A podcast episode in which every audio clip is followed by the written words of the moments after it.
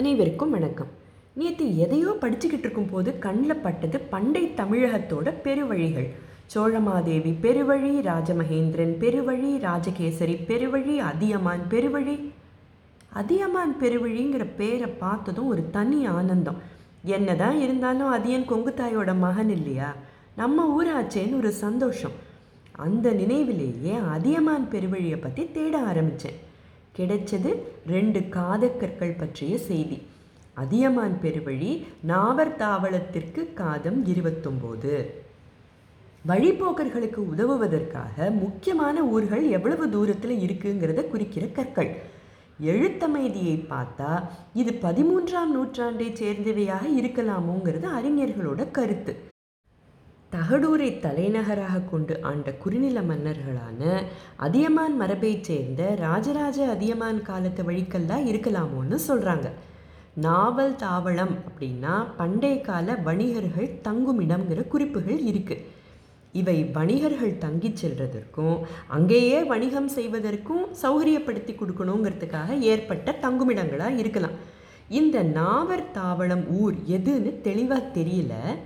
ஆனால் இது எங்கே இருந்திருக்கும் அப்படிங்கிற கேள்வி மனசில் தோணின அடுத்த வினாடி இந்த கல்லோட ஃபோட்டோவை பார்த்துக்கிட்டு இருந்ததால் கவனம் அந்த கல்லில் இருக்கிற வேறு ஒரு இடத்துக்கு போச்சு.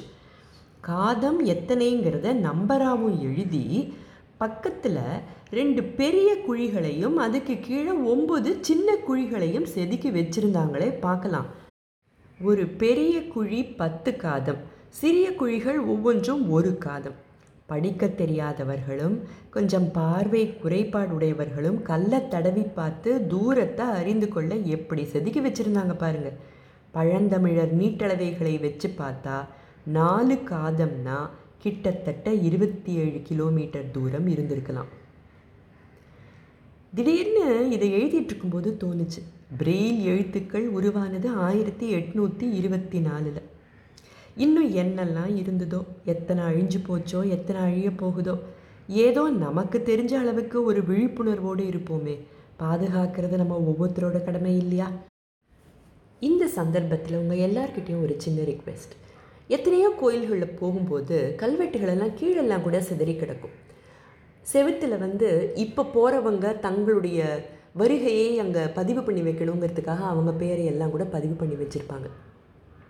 எப்பெல்லாம் கல்வெட்டு பார்க்குறோமோ அதை தொடாமையோ இல்லை அதை மிதிக்காமையோ இருக்கிறதே கல்வெட்டை பாதுகாக்கிறதுக்கு நம்மளால் ஆன ஒரு ஹெல்ப்பை பண்ணுறோன்னு கூட வச்சுக்கலாமே.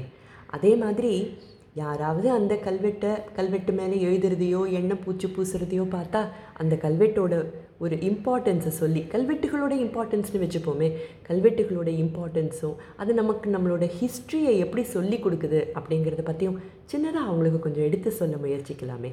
நம்மளுடைய முடிவில்லா தேடல் தொடரும். நன்றி வணக்கம்.